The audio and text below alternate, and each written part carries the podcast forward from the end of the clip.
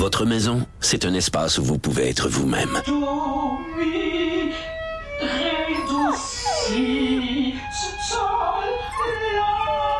Elle mérite d'être bien protégée et vous méritez d'être bien accompagné. Trouvez la protection la mieux adaptée à votre maison avec Desjardins Assurance et obtenez une soumission en quelques clics sur desjardins.com.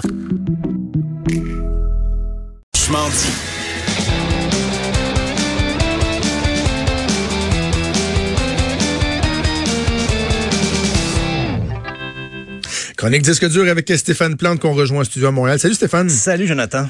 Moi, ce que j'aime de toi, c'est que tu es précurseur. Tu as été le premier à nous faire tes bilans de l'année 2019 alors qu'on était au début de novembre. Eh oui. Tu nous as parlé de Noël aussi au début de novembre. et là, et là, on va faire le survol de ce qui s'en vient en 2020 euh, dans le domaine des biopics. Je fais des plaques, mais c'est intéressant parce qu'on a parlé il y a, il y a un certain temps à quel point il y avait eu des bons biopics euh, en 2019, mais déjà pour 2020, on, on, on s'attend à ce que la récolte soit bonne? Oui, ben ça promet. Surtout, je pense que les producteurs là, flairent la bonne affaire là, parce que avec le succès, premièrement, ça a commencé fin 2018. Bohemian Rhapsody, gros succès. Là. Pour un biopic, c'est pas le, le, premier biopic musical qui existait. Mais le succès a encouragé beaucoup, beaucoup euh, de gros joueurs dans l'industrie du cinéma d'y aller de l'avant.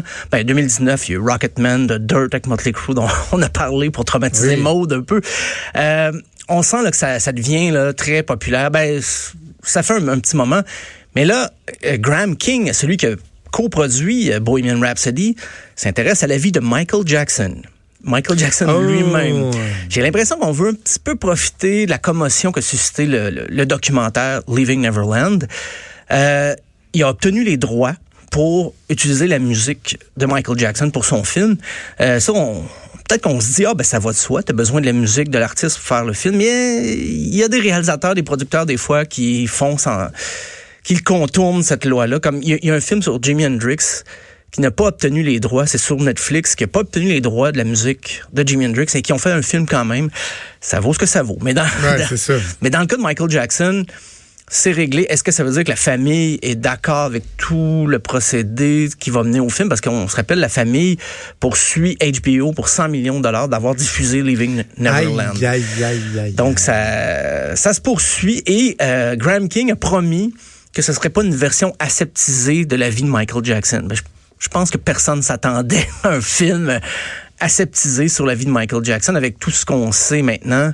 Euh, ça promet Combien d'acteurs ça va prendre? Hein? Oh, ça va Parce prendre... que tu as besoin d'un acteur pour l'époque des Jackson 5, mais tu as besoin, j'imagine, de 4-5 acteurs pour faire la vie adulte de Oui, c'est ça, effectivement. ça va être euh, ouais, beaucoup de costumes à prévoir. oui, oui, euh, beaucoup de maquillage. Mais en 2020, il y a d'autres artistes qui Vont, vont, voir leur vie sur grand écran. Il y a Boy George. Je sais pas si on se rappelle de Boy George. Et voilà, le chanteur de, de Culture Club. Et c'est drôle, parce que dans les années 80, c'était la, la grosse rivalité. Là. T'étais, soit t'aimais Boy George ou Culture Club, ou t'aimais Michael Jackson. Et il y en a un des deux qui a peut-être perduré un peu plus. Euh, mais euh, MGM s'intéresse à la vie de Boy George. Euh, les gros hits, c'était, ben, tu l'as chanté, Karma, Chameleon, Do You Really Wanna Hurt Me? C'est des pièces qui restent dans les ça. années 80. Bah, I'll, Tumble For You, Miss Me Blind, une coupe de, de 45 tours, Miss Me Blind. Une coupe de chansons Attends, comme ça qui sont restées. Euh, mais Boy George a, quand même continué quand Culture Club s'est séparé, devenu DJ. Et là, maintenant, il est surtout connu comme coach à l'édition australienne de La Voix. Euh, C'était aussi un fan de Kerry Price, mais c'est plus ou moins pertinent de le souligner. Mais hein? oui, Boy George euh, était à La Voix en Australie. Ah, voilà, un petit hit là, qui nous ramène. euh, Attends, on l'écoute un peu.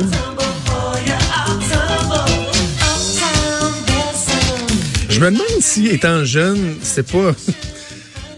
ah, ah, mais, mais, c'est pas la chanson Quand plus j'étais marquante. jeune, dans ma tête, c'était quand je voyais les vidéos de, de, de Boy George, de, de Culture Club, j'étais j'étais convaincu que c'était une femme. là.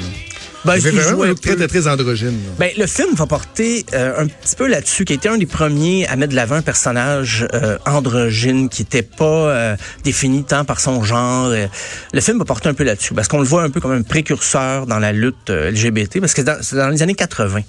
Et c'était une grosse vedette. là. C'était pas juste une vedette Ben oui. underground pour une certaine scène. Non, c'était vraiment quelqu'un qui était partout, très mainstream. Euh, Donc, il a été précurseur, c'est ce que tu dis. oui, ben c'est ce que le film, les scénaristes s'apprêtent à démontrer. Euh, un autre film euh, sur les Sex Pistols, qui euh, un groupe qu'on cite toujours, mais dans le fond, la, la vie des Sex Pistols s'étend à peu près sur deux ans, deux ans et demi. Euh, c'est très court et on veut faire un film là-dessus. Et ça, c'est un. Les producteurs, les Starlight Films, on peut pas les accuser de profiter de la vague des biopics parce que le film est en préparation depuis très longtemps. Mais bien sûr, le succès de Bohemian Rhapsody euh, a donné un petit coup d'encouragement de, à l'équipe parce qu'ils se sont dit, ben là, on voit que le public euh, a un intérêt pour ce genre de film-là. Et puis, euh, mais c'est drôle parce que c'est pas la première fois. Ben, Sid Vicious, on l'avait vu dans le film Sid et Nancy avec... Euh, c'est, euh, bon Dieu, le nom de l'acteur m'échappe, mais c'est un film de 87. C'est Gary Oldman qui faisait Sid Vicious méconnaissable, mais c'était vraiment un, film sur l'histoire d'amour un peu trouble entre euh, Sid et Nancy. Par contre, le prochain film va vraiment porter sur la carrière éclair des, Sex Pistols, euh, à prévoir en 2020. Moi, j'attends toujours le film sur les Ramones. Martin Scorsese dit depuis 2014 qu'il a acquis les droits, tout ça, puis il n'y a rien qui se passe. Mais bon, c'est parce qu'on parle des Sex Pistols, puis je me dis, bon, les Ramones, c'est pour quand? Euh, les Bee Gees. Les Bee Gees, c'est le même producteur que Bohemian Rhapsody. Euh, ça va être un film qui va même retracer, là, dès le début, fin des années 50, jusque, bien sûr, à l'explosion du disco, les grosses années pour les frères Gibb. Euh, il y a un seul survivant de ces, trois frères, là, les, les, frères Gibb, et il y a Barry Gibb qui est toujours vivant, mais qui est pas du tout impliqué dans le processus. Euh, puis là, on se demandait, ben, c'est souvent les, les, les, titres de films, les biopics musicaux portent le nom d'une chanson. Puis là, on se disait, ben, ça va être quelle chanson qui va être choisie? Est-ce que ça va être Staying Alive? Ouais, euh, you Should Be Dancing, Night Fever, c'est à voir. Mais il y a un film qui s'appelait Staying Alive, qui était la suite de Saturday Night Fever, mais qui n'a pas été un succès comparé à Saturday Night Fever. On a voulu faire une suite pour profiter un petit peu de la vague disco, mais ça n'a pas été un succès. Donc, je serais pas étonné que les Bee Gees pour le film des Bee Gees, on réutilise le même titre. Euh, le prochain, j'oserais dire peut-être chronique d'un désastre annoncé, David oh. Bowie. Le film a s'appelé Stardust. Ben, la famille s'oppose euh, et le fils Duncan Jones, le fils de David Bowie, s'oppose au film. Euh, ils peuvent rien faire. Tout ce qu'ils ont fait pour empêcher le, le tournage, ils l'ont fait. Même la musique ne sera pas utilisée. La musique de Bowie ne sera pas utilisé. Donc, on va se concentrer ah, sur... Non, mais ils ne devraient pas le faire dans ce temps-là, voyons. Ben, ce qu'ils ont fait pour réorienter le tir, ça va porter plus sur Ziggy Stardust, le fameux personnage alter ego euh, créé par Bowie. Et on va faire jouer de la musique de l'époque pour retrouver l'ambiance de l'époque et être un peu moins biographique. Mais ça, c'est prévu pour le 25 septembre 2020. Et c'est tourné l'été dernier, ça se faisait donc, c'est pas fini de monter, mais le 25 septembre 2020, le film Stardust je suis un peu sévère quand je dis chronique d'un désastre annoncé, c'est que il y a tellement de choses qui ont mal tourné et on a décidé de faire le film quand même. Si c'est un bon film, ça va être tout un exploit parce que ça, ça va être ça, ça, va être enfanté dans la douleur, je te dirais. euh, un film à prévoir sur Amy Winehouse. Là, c'est tout le contraire. La famille euh, a même aidé les créateurs du film. Euh, Mitch Winehouse, le père d'Amy Winehouse, il jugeait que le moment était opportun parce qu'il se gardait une petite gêne, il trouvait que ça faisait pas longtemps qu'elle était décédée, tout ça. Et là, maintenant, il a dit, ben, ça va, elle a quand même eu une carrière, elle a eu des choses positives malgré tout. Et ça va couvrir euh, de 17 à 27 ans. Euh, donc, sa mort de la vie. C'est pas mal sa carrière. De la chanteuse d'Amy. Et effectivement. Il y a aussi Aretha Franklin, que j'ai mon erreur, j'allais oublier quand j'ai parlé des grands disparus de la décennie en musique. Euh, elle nous quittait en août 2018. Et là, Aretha Franklin, euh, était derrière un peu ce projet-là de film qui va s'appeler Respect. Elle avait exigé que Jennifer Hudson. C'est pas dur de trouver des noms de films hein, pour ces. Non, non, pas pour du ces grands artistes-là. tu prends le plus gros hit, là, puis c'est pas ben, mal ça. Ouais, la, la, séance de brainstorm est pas trop longue. Et, et ça, c'est prévu pour le 14 août 2020. Et euh, il, il, tourne en ce moment à New York. Donc, Jennifer Hudson, qui bien sûr a accepté, elle a toujours oh. euh, apprécié la, la, la, Queen of Soul. Et euh, ben, Franklin, c'était sa, sa, seule exigence. Vous pouvez faire un film sur moi, mais je veux que ce soit elle qui m'interprète. Donc, c'est que ça se prend bien. Euh, Céline Dion, Hein, c'est un film. Ouais, ouais, avec Sylvain Marcel. Sylvain Marcel, c'est Valérie Lemercier qui est une actrice, productrice, chanteuse, humoriste qui euh, qui fait, le, qui réalise le film. Elle a scénarisé aussi. Euh, moi, j'ai pas tellement hâte d'entendre si elle va imiter l'accent québécois. On sait que ça donne pas toujours des bons résultats.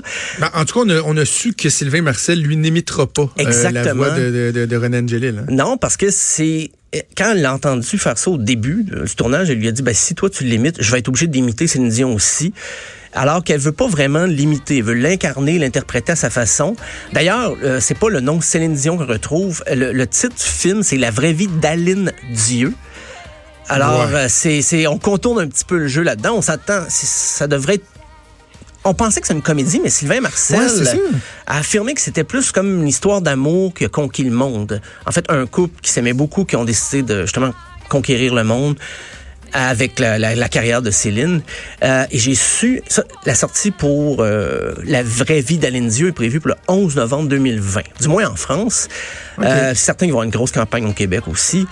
Et puis, il y a un autre film, ça je savais pas, scénarisé par le neveu de Céline Dion, Jimmy, euh, qui va se concentrer sur l'enfance de Céline avant même qu'elle rencontre euh, René Angélil. Le film qui est écrit en anglais, c'est prévu pour des, des- le marché américain. Ça va être Céline Before Céline. Et la famille Dion a donné son, son aval, le projet. Tout ça est approuvé par la famille, donc c'est à voir. C'est vraiment l'enfance de Céline avec ses 13 frères et sœurs à surveiller. Euh, Madonna, elle, euh, il y avait un projet qui s'appelait Blonde Ambition.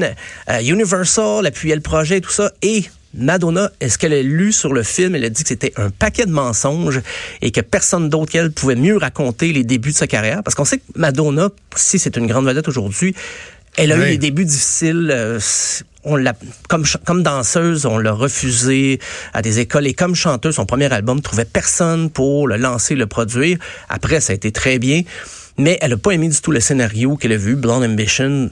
Donc, est-ce que Universal va pousser le projet quand même? C'est à surveiller. Sinon, en 2020, peut-être même 2021, euh, un film sur Elvis Presley, hein, parce qu'il n'y en a pas eu assez. Il n'y a pas eu assez de films sur Elvis. Un film sur Bob Marley, et c'est Ziggy Marley qui s'en occupe. Et un autre film sur le couple John Lennon et Yoko Ono. Donc, euh, mais c'est des projets très, très embryonnaires. C'est pour ça que je dis peut-être 2021. Mais c'est quand même des projets assez bien avancés, euh, autant dans l'écriture, peut-être pas dans le tournage, mais dans l'écriture et la production. Euh, c'est à surveiller tout ça, j'aurai l'occasion d'en reparler. Sais-tu, tu, euh, en avais-tu d'autres? Euh, non, ça fait pas mal le tour. OK, a- je- je- tu sais, les- bon, tu dis les biopics sont super euh, populaires. Ouais. Le premier bio, ben, allez, y a- y a- y quand j'étais plus jeune, c'était pas si populaire que ça. là. et le premier que je me souviens d'avoir vu et qui m'a marqué, si t'avais à guesser, à deviner, le oserais-tu euh, tenter quelque chose? Oh, euh, mon Dieu, c'est c'est C'est euh, un biopic qui a marqué bien, bien, bien, bien, bien du monde. les Doors sur le. le, le... Eh oui, je l'ai Exactement. eu. Val Kilmer. Ah Avec oui. Val Kilmer. Ah, Quelqu'un qui aimait pas la drogue, qui regardait ce film-là, était traumatisé à vie. Là. Ah oui, c'est ben c'est Oliver Stone, c'était quand même moi j'ai pas un fan des Doors mais j'ai aimé le film. Mais d'ailleurs moi j'aime tellement les biopics que je regarde même ceux qu'on dit qui sont mauvais, je vais les voir pareil, même si c'est des artistes que j'aime pas. Euh, donc j'écoute pas la musique mais je, je vais quand même voir mais celui-là était quand même moi qui m'avait bien plu. Je, je suis pas devenu un fan des Doors pour autant mais il y a une facette intéressante du personnage qui avait Ben, été c'est modèle euh, pour bien des gens dont je suis, euh, Jim Morrison, c'était Val Kilmer dans le fond. L'image qu'on s'est faite de, de- de Jim Morrison, c'était carrément Val Kilmer. Oui oui. Comment enfin, qu'il l'avait bien personnifié. Je sais pas si tu l'as vu en français. Moi, à l'époque, c'est la seule version qu'il y avait dans ma, dans ma Ouais, ville natale. C'était quelque chose. Je l'ai revu en anglais après pour me situer un peu mieux. Surtout les moments très, très, très psychédéliques. où Euh, oui, il sur, la ça. plage aussi, quand il parle avec euh, un espèce d'accent français international. tu Hmm, j'aurais aimé que Jim Morrison s'entende comme ça. Voilà. Hey, merci Stéphane. On remet ça demain. À demain. Salut.